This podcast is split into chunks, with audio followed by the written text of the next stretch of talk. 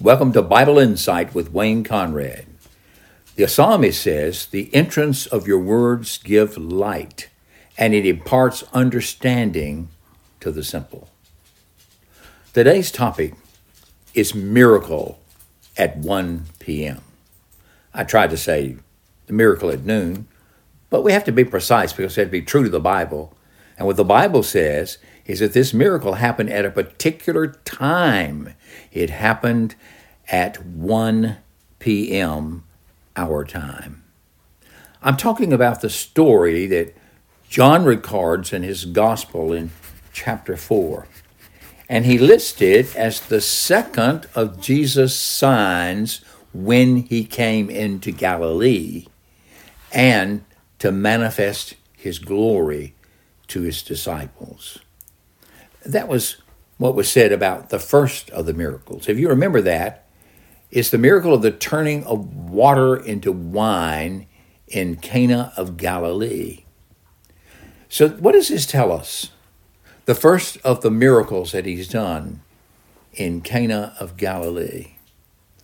For one thing, by inference, it informs us that, that Jesus, who grew up around this area in Nazareth, which is not all that far from Cana and Capernaum, all of these are in the same approximate geographical area of Galilee. It tells us that Jesus lived an ordinary human life in the village of Nazareth, and that before this time, he was not known as a miracle worker. He had not been performing signs in his youth, his infancy, his youth, or his young manhood. He's now 30 years of age and he has entered into his ministry after his baptism by John in the Jordan.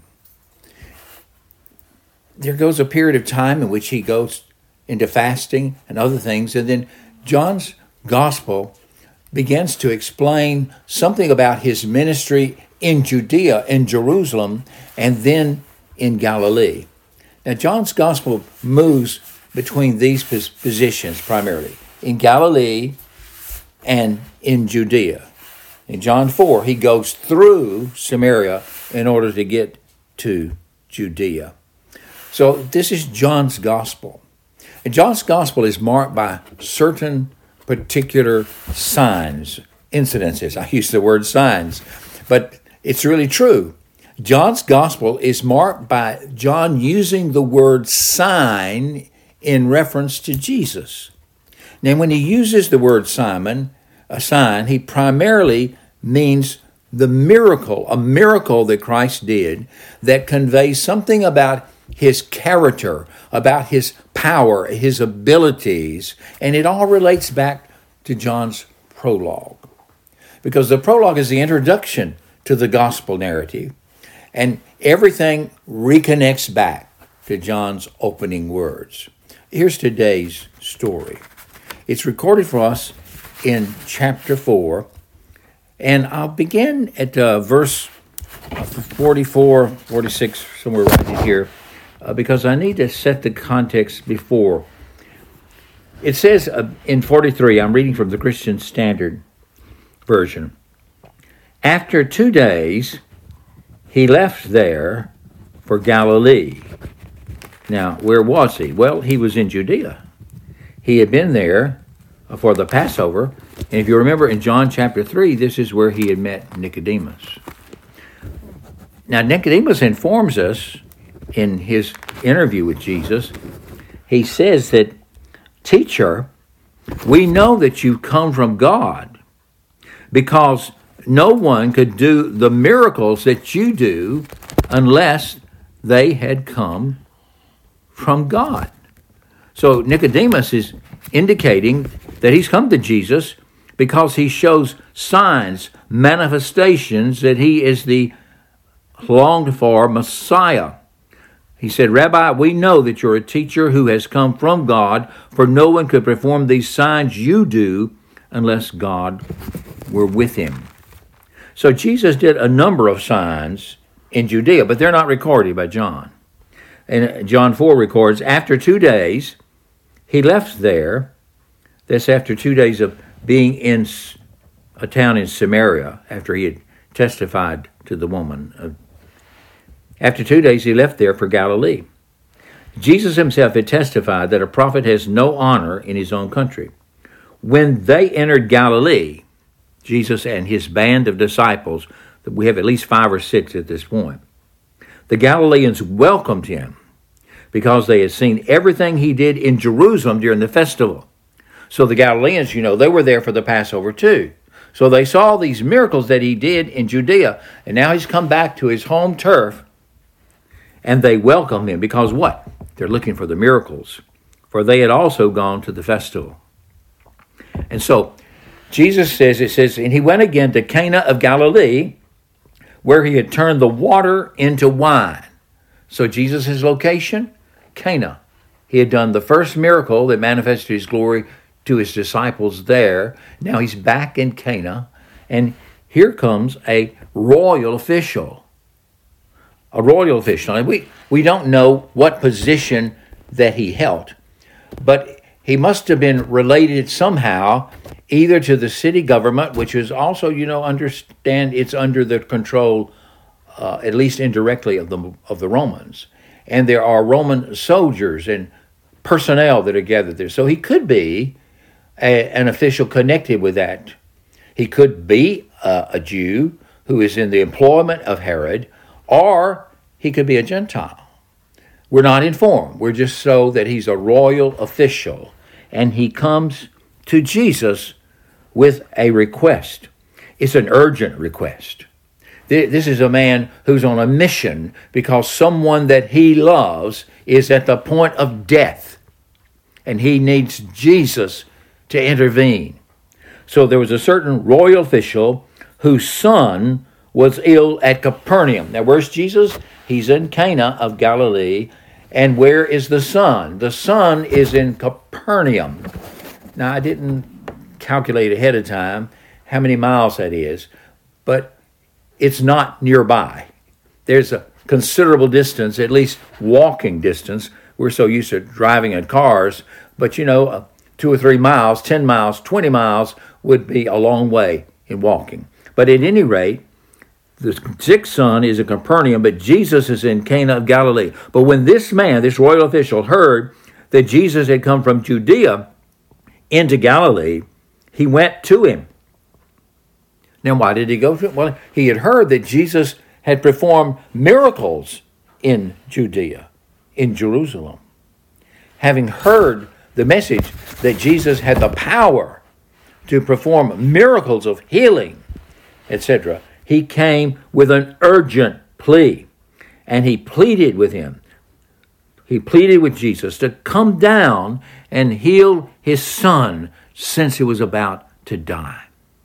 He's saying to him, Please come, Jesus. My son is at the point of death. His only hope of survival is if you come and you will lay your hands on him or, or speak the word over him and raise him up from the sick bed. So that's the man's urgent plea. And then Jesus says to him, now we're going to have to notice the plural in the Greek, which is not clear in the English because we use you for singular and we use you for plural. But Jesus' statement to the official is not just for him, it is for all those who are around him who are listening to this interview shall we call it, this dialogue. He says, unless you, plural, unless all of you see signs and wonders, you, all of you, will not believe. So he's making remarks to the Galileans because they're there. He did miracles in Judea. He's come home. He's a home boy. He needs to do miracles for us too. That's why Jesus is making this statement. But it also brings out something about the official. It gives him an opportunity to show where his faith really resides. What does he truly believe about this man, Jesus? The official says to him, Sir, Come down before my child dies. See him. See the picture. He's pleading with Jesus, possibly on his knees. He's begging him, Jesus, please, please come on down before my child dies. And Jesus says to him, Go, your son will live. He didn't send him away like saying, Go away. He's saying, Go. Your mission's fulfilled. Go. Your son will live. Now, here's the clincher the man believed the word that Jesus spoke to him. So I got up off his knees. He left from begging and pleading because the master had said, Your son will live.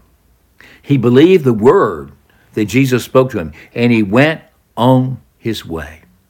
Now, while he's on his way, his servants come to meet him and they told him that his son was recovering. And so he asked them the hour when he began to get better. Now, notice the type of miracle that Jesus did. He basically gave life, health, life to the young man who began immediately to improve. So the healing is a little bit of a process it'll be complete by the time the Father gets there. The man believed his word, Jesus spoke. He went on his way, and as he was going down, his servants met him and told him his son was recovering. So he asked them, When did this happen? What's the hour when he began to get better? When did he, he make this turn and really starting to get better, not dying, but beginning to live? And they said to him, Yesterday. So, see, there's a considerable distance for walking between Cana and Capernaum. So he's walking and I don't know what time of day he met Jesus, but he's walking.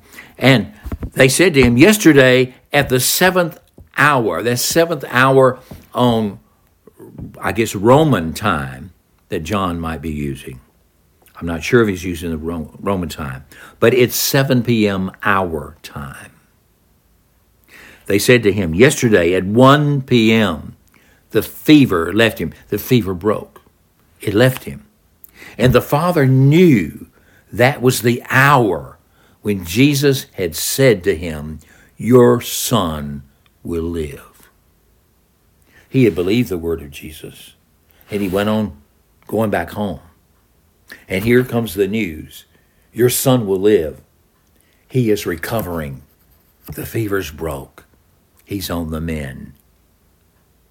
He knows that it was the word that Jesus spoke from this distance that restored his son to life and health. And he himself believed. Very intense idea here. He himself, for himself, he believed, and all of his household with him. So we know that when he got home, he told the story of the intervention of his encountering Jesus and of Jesus' intervention by the word of authority that said, Your son will live. And that word traveled all the way to the son's bedside in body and broke that fever. And the son began immediately for a full recovery. And John writes, This was now the second sign that Jesus did when he had come from Judea to Galilee. So, where he's at makes a difference in what John's recording here. The second sign in Galilee. And all of the signs are first for his disciples to understand his glory, his power, and his authority. And is also a testimony to all of them that he has come from God. That's the purpose of signs in John's gospel They're testimonies that Jesus has come from God. Nicodemus, he said, We know you're a teacher who's come from God. Rabbi, you're a divinely ordained teacher. But he's more than a teacher. He is also a prophet, but he's more than a prophet. He is the Messiah, and the Messiah with kingly authority. And so he heals the official's son. Now, it's important that we connect the stories with what's gone before and maybe what's going to come after. But we need to connect this with the pro, prologue, and it's connected in John chapter 1 and verse 4. Because what does this what does this sign say about Jesus? Let's think about the first sign. Jesus turned water into wine and manifested his glory. Well, what kind of glory is involved in taking one thing and turning it into something different? Well, it's, it's life giving, it's, it's creative ability. So his, he's being manifested as the sovereign creator. And John had testified that into the prologue that he was the one who had created all things. He's the ruler of the universe, but he's also the merciful provider for the needs of his people. And so he met the needs of the people at the party. They were about to run out of wine. He gave them the best wine, though they didn't know where it come from. But his disciples knew, and the servants knew, and Mary knew. And now we have the second sign. And John chapter 1 and verse 4 says this about the Word. It says, In him was life. And that life was the light of men. So the second of the miracles that Jesus does in Galilee, the healing of the royal official's son, manifests Jesus as life. He is the one who has life residing within him. And it's his life that gives life. He restored the life of this young man about to die. He is the life giver, destroyed by death. This has been Wayne Conrad with Bible Insights. Remember that Jesus is the life giver.